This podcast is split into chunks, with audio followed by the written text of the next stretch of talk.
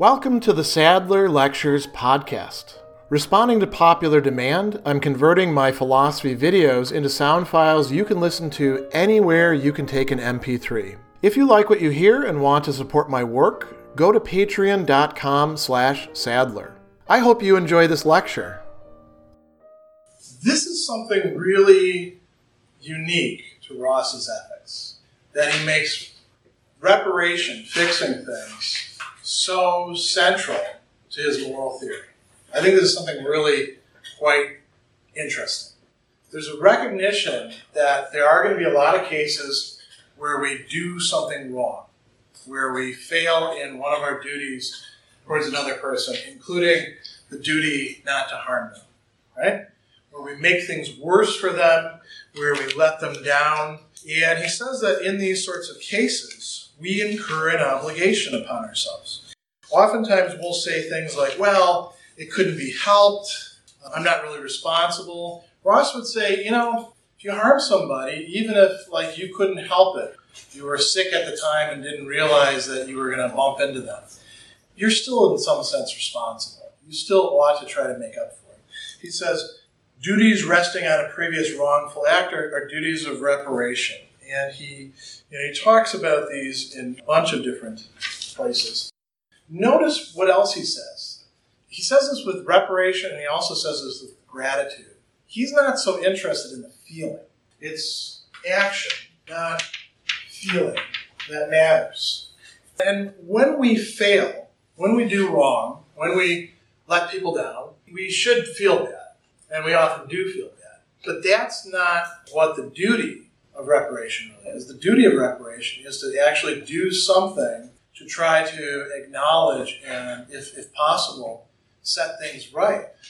Now, this is really interesting, in part because I think a lot of people don't realize that ethics is not just about learning the code that's going to set everything on the right track.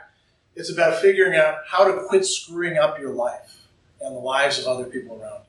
Because odds are, by the time that you actually start to study ethics and think about these sort of things, you've got some ways in which you screw up routinely. And you want to be able to think about, what should I do? I don't want to just stop doing those things. I actually have a duty to, in some way, make up for it. So let's just start with apologies. What does a good apology consist in for you? What do you want to see on the part of the person?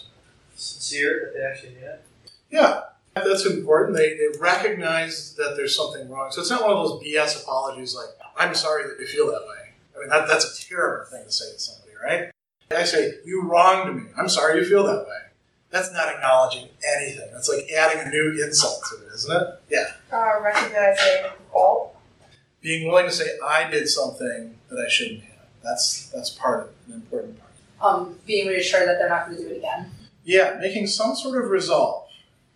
And not just some BS words of, I'll never do it again, I'm so sorry, just give me another chance. I mean, sometimes people mean that, but sometimes that's the way people keep justifying doing the wrong thing.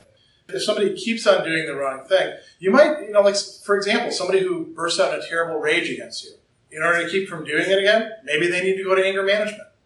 Maybe they need to be in a group counseling situation. Well, that would be an action. Yeah, we're going to say. When they actually approach you, apologize, you don't think you're on apology. Oh, so you don't have to hint around anything you're sorry for? Yeah. Yeah, that's good. There's a certain spontaneity to it. Okay.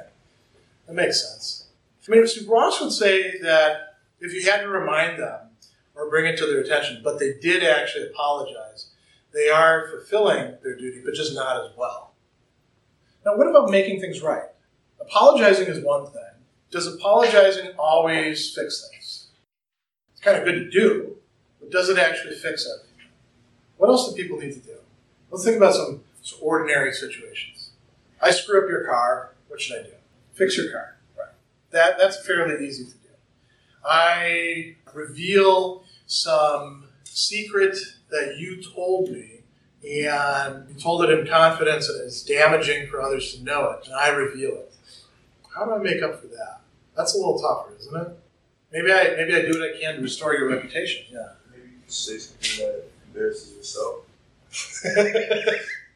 Yeah, I suppose. Although that just makes everybody more miserable, right? Yeah, that could work. It at least takes attention away from the person that you're growing. What if I cheat in my marriage? How do I make up for that? I mean, how do people try to make up for that? Candy, renewal of the vows, flowers. Not really doing it, though, is it?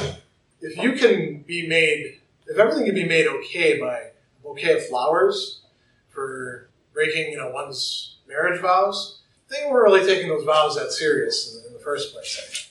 What might actually make up for it? Saying to the other person, well, you get to cheat too?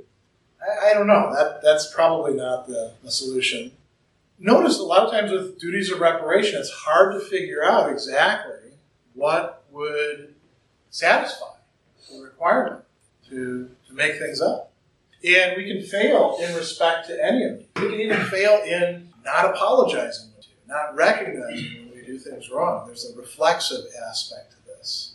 Some people just don't like to apologize or ever admit that they're wrong. That's wronging a person, in a second way if you've already wronged them.